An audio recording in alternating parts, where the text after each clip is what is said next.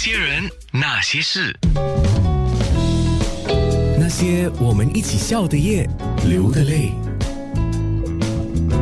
那些人那些事，今天有张信哲，听到张信哲的声音，我觉得我们九六三的听众一定非常开心，因为我们播了很多八九十年代的经典歌曲。你是我们的十大巨星之一，你知道吗？张信哲的歌那么多，你最喜欢的歌曲？啊，经典的，经典的。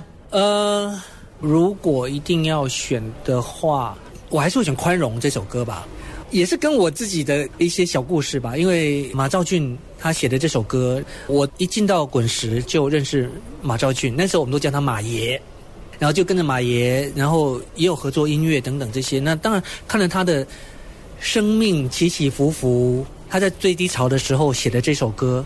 我觉得冥冥之中的安排，在没有人愿意用他的作品的时候，让我听到他写的这首歌，然后我来唱这个歌。它背后有很多我觉得很出人意外的故事跟意想不到的结果。像这一类的歌，会是我比较心目中的一些首选。